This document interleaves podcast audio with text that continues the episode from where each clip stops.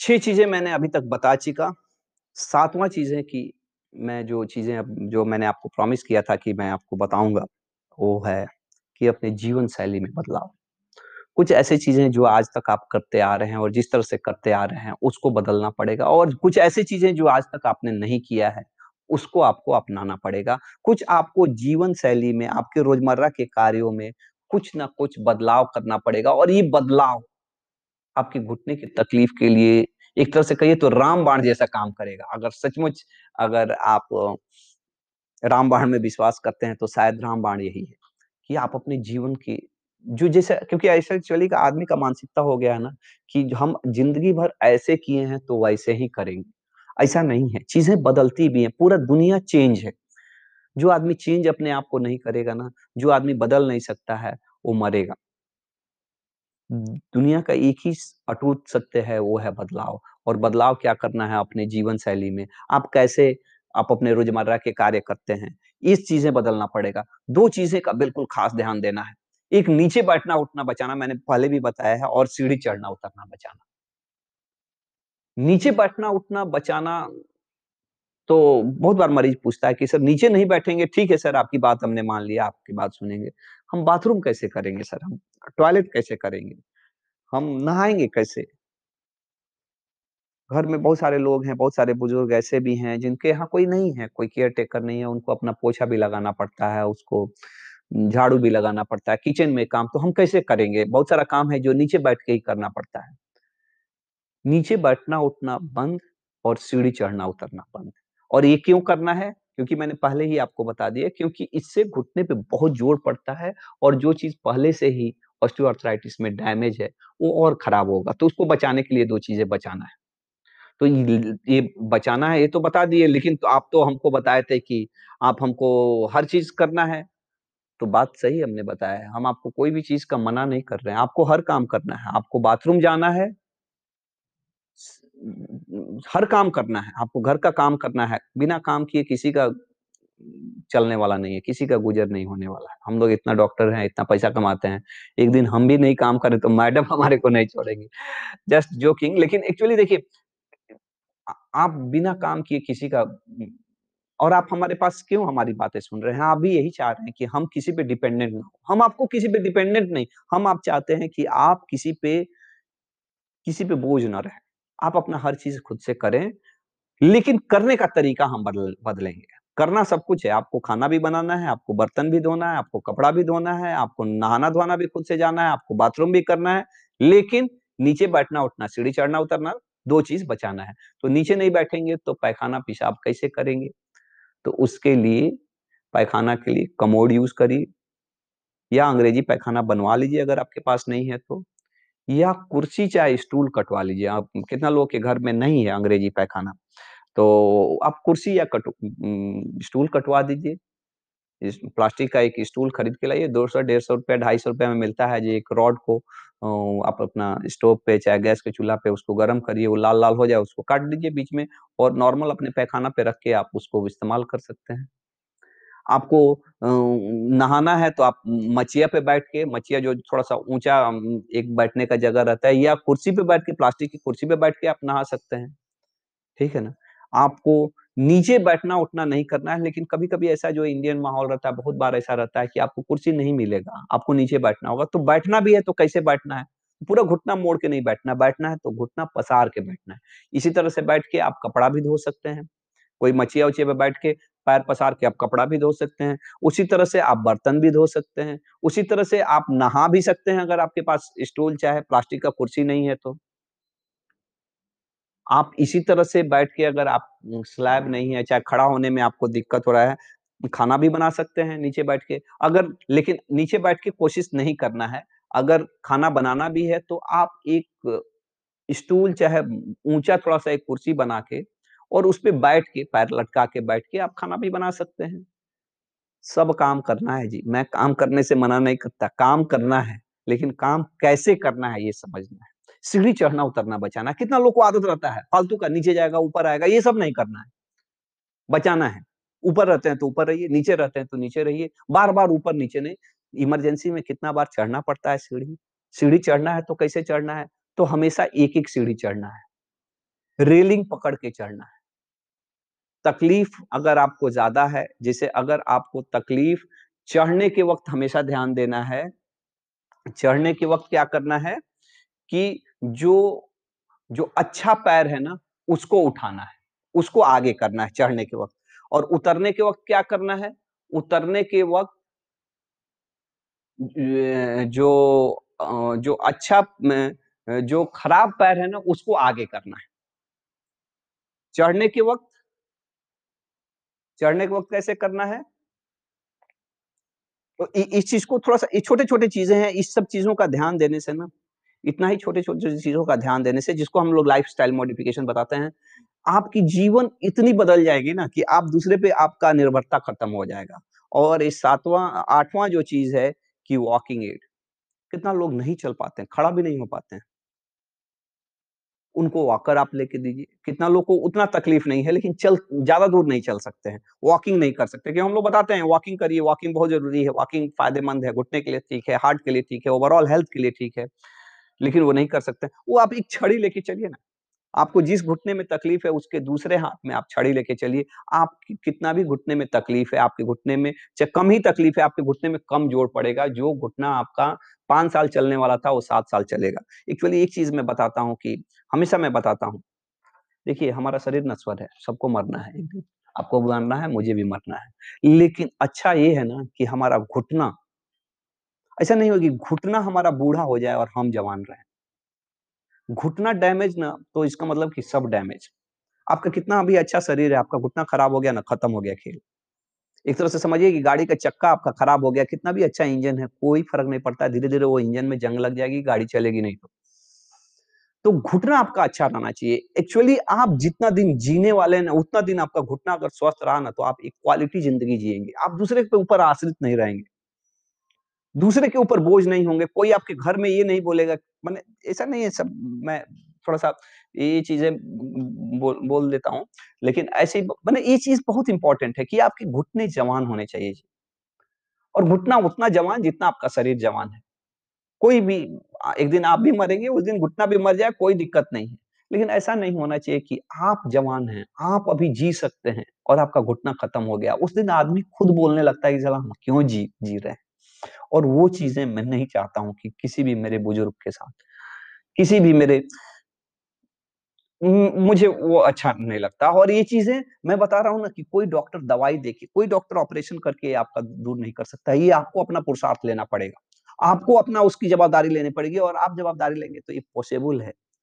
काम सब करना है लेकिन कैसे करना है ये समझना है और अपना हाथ जगन्नाथ, आप सही है ना तो सब सही है जी। आपका शरीर एक बार खराब हो गया ना, आपका गाड़ी का चक्का एक बार खराब हो गया ना तो सब चीज़ डैमेज हो जाएगा।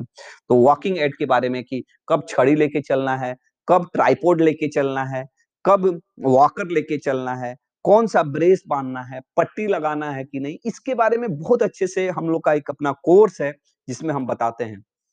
जिसमें हम छह हफ़्ते, जो भी हमारा कोर्स ज्वाइन करता है, उनके साथ हम रहते हैं। और ये ऑनलाइन ही कोर्स है आप अपने घर से बैठे-बैठे कर सकते हैं। एक-एक चीज़ आप किस स्टेज में है आपको क्या चीज़ की ज़रूरत है, आपको कैसे एक्सरसाइज करना है, उसका वीडियो हम लोग पर्सनल कुछ वीडियो भेजते हैं। केवल यूट्यूब वाला वीडियो नहीं, कुछ अलग से भी कुछ उसमें वीडियो है और पर्सनली मैं उसमें ध्यान भी देता हूँ कि आपके लिए क्या ज़रूरत है, ताकि आप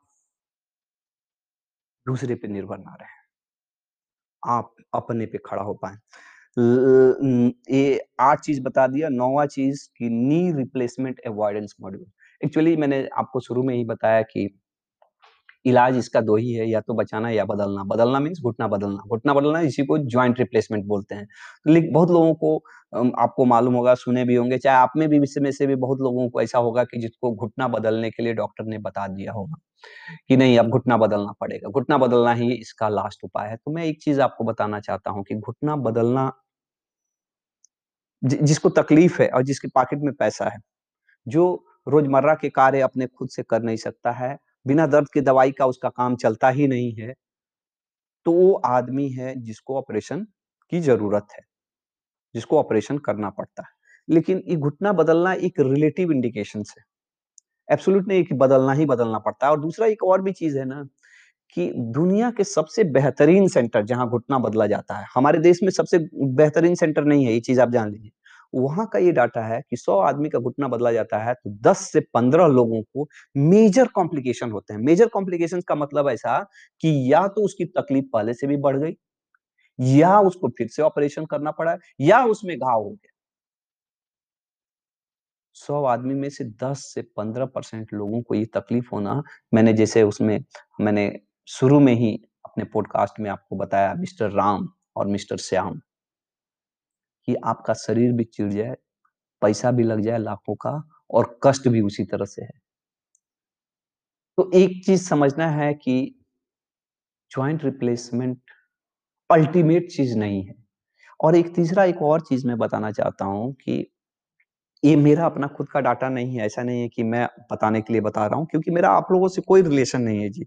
और मैं ऐसा नहीं हूँ कि कुछ अपना चीज़ मैं तो चीज़ें एक तरह से देखा जाए तो एक गुड इंटेंशन से सोसाइटी को हेल्प करने क्योंकि जो मुझे नॉलेज है, जो अपना अपने इतना दिन का मेरा क्लिनिकल प्रैक्टिस का जो नॉलेज है, जो मैंने 5 50,000 लोगों का घुटने का जो घुटने के दर्द के लोगों का इलाज जो किया है, उसका जो अनुभव है, उस बेसिस पे ये सब चीज़ें बोल रहा हूँ कि 1/3 पेशेंट जिनका घुटना बदला जाता है और जो अभी तक का मेरा अपना क्लिनिकल एक्सपीरियंस है और जो मेरी अपनी नॉलेज है, मैंने जो किताब पढ़ा है, जो लिटरेचर पढ़ा है, उसके अनुसार 1/3 पेशेंट जिनका घुटना बदला जाता है, उसमें सौ आदमी में से 30 आदमी 30-33 आदमी को ऐसे आदमी का घुटना बदला जाता है जिसको ज़रूरत ही नहीं था। ज़रूरत ही नहीं था, आप समझ सकते हैं। इनफैक्ट एक तो पहला चीज़ समझना कि घुटना बदलना परमानेंट सॉल्यूशन नहीं है और ऐसा नहीं है कि कोई दुनिया का डॉक्टर गारंटेड दे सकता है कि घुटना बदल देने के बाद से आपकी तकलीफ़ दूर हो जाएगी, ऐसा कोई गारंटी नहीं दे सकता है। अगर कोई दे रहा है तो 100% गलत बोल रहा है और ये अनएथिकल बोल रहा है। ये सही नहीं है। ऐसा कोई बोल बोलता भी नहीं है, लेकिन अगर कोई बोल रहा है कोई मैंने भी सुना है कहीं-कहीं कि ऐसा लोग करते हैं, तो बिल्कुल गलत बोल रहे हैं। लेकिन हमारा एक मॉड्यूल है जिसमें हम लोग बताते हैं कि कैसे अगर आपको किसी ने घुटना बदलने को बता भी दिया है तो आप घुटना बदलना बच सकता है। कैसे? वो लाइफ़स्टाइल मॉडिफ़िकेशंस, वॉकिंग एड का कौन-कौन सा चीज़ आप यूज़ करेंगे, वेट मैनेजमेंट और फिजियोथेरेपी से और कुछ मेडिसिनल ट्रीटमेंट से। ये हमारा सबसे प्रीमियम मैंने जो कह सकते हैं कि प्रोडक्ट है, जिसके बारे में मैंने बहुत ही थोड़ा-सा अ, डीप में नहीं बताया, छोटा में ही बताया, लेकिन ये बहुत हमारा काम का चीज़ है और ये नॉलेज आज तक आपको किसी ने नहीं दिया होगा, जो मैंने आज आपको बताया। जो आप हो सकता है कि बहुत सारे हमारे साथ जो ये पॉडकास्ट सुनने वाले बहुत सारे लोग होंगे जो अभी तक नहीं भी तो 10 से 15 डॉक्टर बदल चुके होंगे और अभी तक 30 से 40 बार, 50 बार भी लोग मिले हैं हमसे कि जो डॉक्टर को मिल चुके हैं। माने एक ही डॉक्टर से तीन बार, चार बार, फिर डॉक्टर बदले, फिर 3-4 बार, पच 50 बार के कंसल्टेशन के बाद भी अपने दिल पे हाथ रख के बोलिएगा कि जितना चीज़ें मैंने आपको अभी तक बता दी है, आज तक आपको कभी मिला था? नहीं मिला होगा। मुझे ऐसा लगता है मुझे ऐसा लगता है कि इतना चीज़ें नहीं मिला होगा और किसी को मिला भी होगा, किसी ने कोई जागरूक होगा तो कुछ मिला भी होगा, तो आज के इस पॉडकास्ट में आपको ज़रूर कुछ ना कुछ अच्छा चीज़ मिला होगा। लास्ट चीज़ मैं जो आपको बताने जा रहा हूँ, वो हीलिंग माइंडसेट। एक्चुअली सब दिमाग से कंट्रोल होता है जी। सब अपने मन दिमाग से ही कंट्रोल होता है। अगर मानो तो जीत नहीं तो हार, एक ऐसा है ना कि सब दिमाग से कंट्रोल होने वाला चीज़ है।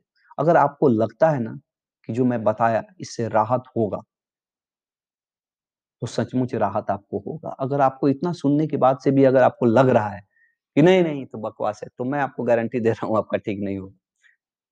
आपको मेरी मेरी बातें आप करेंगे भी नहीं, आप जो हम बताएँ ना वो करेंगे ही नहीं, अगर आपको विश्वास नहीं होगा तो। और इस क्योंकि इसमें माइंडसेट का बहुत इम्पोर्टेंस है, बहुत इंपॉर्टेंस है। आप अधिकतर बीमारियाँ डॉक्टर के पास जाके केवल दवाइयों से नहीं ठीक होती, वो विश्वास से ठीक होती है। और अभी तक आपको मेरी अगर बातों में विश्वास है ना, तो मैं आपको ये बिल्कुल गारंटेड है कि अगर आप मेरी चीज़ों को फ़ॉलो करेंगे ना, तो आपको रिलीफ़ भी होगा। लेकिन अगर अभी तक की इतना बात सुनने के बाद से भी अगर आपको लग रहा है ना कि आपको आराम नहीं होगा, तो ये पक्का है कि आपको आराम नहीं होगा। ये बिल्कुल पक्का है। इसमें कहीं कहीं डाउट नहीं है, क्योंकि आपका मन जो है ना बहुत पावरफुल है और वो बिल्कुल सही बात बोलता है। वो सही बात बोलता है। लेकिन हम लोग एक उसमें हमारा एक अलग से एक कोर्स है कि अगर आप निगेटिव धारणा के भी हैं, तो हम कैसे आपकी धारणा को निगेटिव से पॉजिटिव बनाए ये माइंडसेट को हम कैसे चेंज करें, इसका भी हम लोग बताते हैं अपने मॉड्यूल्स में। और ये पूरे जो 10 स्टेप जो हमने अभी पूरा एक से लेकर दस तक आपको बताया, पहला स्टेट की बीमारी क्या है, इसके क्या लक्षण है दूसरा, तीसरा कि इसमें इलाज क्या है, तो बदलना या बचाना, चौथा कि दर्द की दवाइयाँ कौन-सा लेना, कब लेना, कितना लेना, लेना कि नहीं लेना, पांचवा कि कसरत कौन-सा करना, कसरत से क्या फ़ायदा होता है, छठा कि वज़न का क्या इंपॉर्टेंस है, क्या खाना, क्या नहीं खाना, कैसे खाना, सातवाँ की जीवन शैली में क्या बदलाव करना, आठवां की चलने के लिए वॉकिंग एड्स का क्या इंपॉर्टेंस है और उसको हम कैसे यूज़ करें, नौवाँ की कैसे हम घुटना अगर बदलने के लिए कोई डॉक्टर बता दिया है, तो उसको कैसे हम बच सकते हैं, बिना घुटना बदले हम कैसे एक ऑफ़ लाइफ जी सकते हैं, कैसे हम एक ऐसे स्थिति जिसमें हम दर्द से करा रहे थे, एक ऐसी स्थिति में पहुँच जाए जहाँ हम पेन फ्री हैं, हम एन्जॉय कर रहे हैं लाइफ, हम दूसरे पे डिपेंडेंट नहीं हैं, हम एक ऐसे स्टेज जिसमें हम अभी तक अपने परिवार पे एक जैसे बोझ जैसे बोझ तो नहीं रहता लेकिन कहीं न कहीं उनके ऊपर एक आश्रित हो गए हैं, उससे एक ऐसे स्टेज पे पहुँच गए जहाँ पे हम अपने परिवार के लिए एक एसेट बन जाए हम उनके लिए एक एक एक ज्वेल बन जाएँ, उनके लिए एक वेल्थ बन जाए हम उनको कुछ मदद करने लगे। आज तक आप अपने बेटी को, अपने अपने पतोह के लिए से हेल्प मांग रहे थे, आप उस स्टेज में पहुँच जाएँ कि आप उसको हेल्प कर सकें।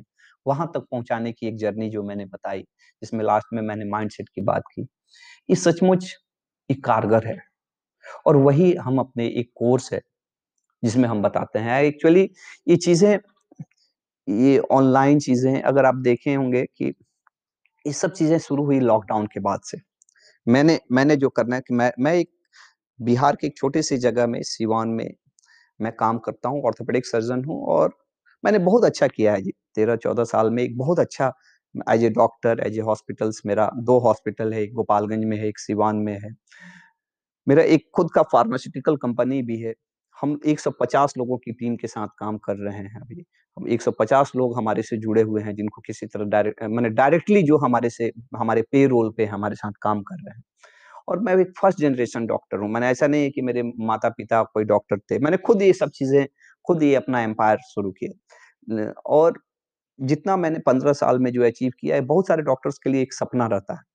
लेकिन मैं हमेशा ही अच्छा बेहतर करने के ये रहता है थैंक्स टू कोरोना जब कोरोना हुआ तो इसमें बहुत कुछ मुझे सीखने को मिला। एक तो पहला चीज़ कि टाइम मिला, तो ये सब चीज़ें बहुत कुछ जाना कि पॉडकास्ट करना, यूट्यूब पे वीडियो कैसे करना, ऑनलाइन कोर्स बनाना कि हम क्या कोई ऐसा चीज़ कर सकते हैं, क्या डिजिटली प्रोडक्ट दे सके और यहाँ पे पहले मुझे लगता था कि ना कि मोबाइल से, नेट से, डिजिटल से हम किसी मरीज़ का कोई भला नहीं कर सकते हैं। लेकिन लॉकडाउन के दौरान मुझे पता चला कि जब लॉकडाउन हो गया तो कोई मरीज़ इधर-उधर से नहीं जाता था। और उस वक़्त हुआ क्या कि हम लोग बहुत सारे मरीज़ को व्हाट्सएप से, फ़ोन से एडवाइस देते थे और वो मरीज़ अच्छे भी हुए, ख़ास करके घुटने वाले। तो मुझे ये विश्वास हो गया कि इस चीज़ को हम ऑनलाइन कर सकते हैं और एक्चुअली मेरा मन में एक हमेशा एक कशिश रहता है, मैंने एक छोटी जगह पे काम शुरू किया और बहुत अच्छा किया कि मैं एक छोटे जगह पे मैं इतना अच्छा पढ़ा-लिखा, इतना अच्छे जगह से मैंने पोस्ट ग्रेजुएशन किया, Sevagram institute of medical sciences Mahatma Gandhi institute of medical sciences Sevagram Wardha से। और बहुत ही अच्छा मेडिकल कॉलेज है वहाँ से। और फिर मैं एक छोटे जगह पे आ गया। ऐसे यहाँ पे आके मैंने बहुत अच्छा ग्रो किया जी, जैसा मैंने ग्रो किया मुझे लगता है कि मैं दुनिया किसी दूसरे कोने में रहता तो उतना नहीं ग्रो कर पाता। लेकिन फिर भी मुझे लगता था कि मैं एक बड़ा शहर में रहता तो और बड़ा नाम होता, बहुत लोगों तक पहुँच पाता। अभी मैं 3-4 डिस्ट्रिक्ट में लोग मुझे जानते हैं। हो सकता था कि अगर मैं दिल्ली-वल्ली में रहता, हो सकता है इतना दिन में नहीं कुछ दिन में पूरा पूरा इंडिया के लोग मुझे जानते और ये कशिश मन में हमेशा रहती थी और मुझे लगता है कि ये डिजिटल प्लेटफ़ॉर्म एक ऐसा है कि शायद इससे मैं पूरे दुनिया के और कस करके भारत के तो जो हिंदी भाषी लोग हैं और बाद में इसी चीज़ को मैं इंग्लिश में भी करने का वहाँ तक अपना सॉल्यूशन पहुँचा सकता हूँ और वहाँ तक अपना इम्पैक्ट दे सकता हूँ। क्योंकि मेन बात है इम्पैक्ट आप कितने लोगों की ज़िंदगी में एक पॉज़िटिव बदलाव करते हैं और इसी के लिए हम ये सेव द नी कैंपेन भी शुरू किए और मुझे आशा है कि आपको भी ये चीज़ अच्छा लगा होगा। आप भी हमारे इस कैंपेन से जुड़िए, हमारे इस मिशन से जुड़िए और वो तमाम लोग जिनको इस तरह से घुटने की तकलीफ़ रहती है, बहुत कष्ट में रहते हैं, उनके पास ये हमारा पॉडकास्ट को ज़रूर भेजिए। मुझे आशा है कि इससे एक बदलाव होगा कहीं ना कहीं इसका इम्पैक्ट ज़्यादा डीप तक बहुत लोगों तक पहुंचेगा और इसको ज़्यादा से ज़्यादा अपने रिटायर्ड फ्रेंड्स के ग्रुप में जो ओल्ड एज वाला ग्रुप है उन लोगों में या कोई अगर आप यंग ही हैं कोई आपको लगता है कि कोई ओल्ड एज का ये है तो उसमें शेयर करिए क्योंकि शेयरिंग इज़ केयरिंग। अगर मैं आज डेढ़ घंटा, दो घंटा मेहनत करके इतना ये पॉडकास्ट बना सकता हूँ तो आप भी ये ज़रूर कर सकते हैं। Thank you, love you all, take care, think healthy, be healthy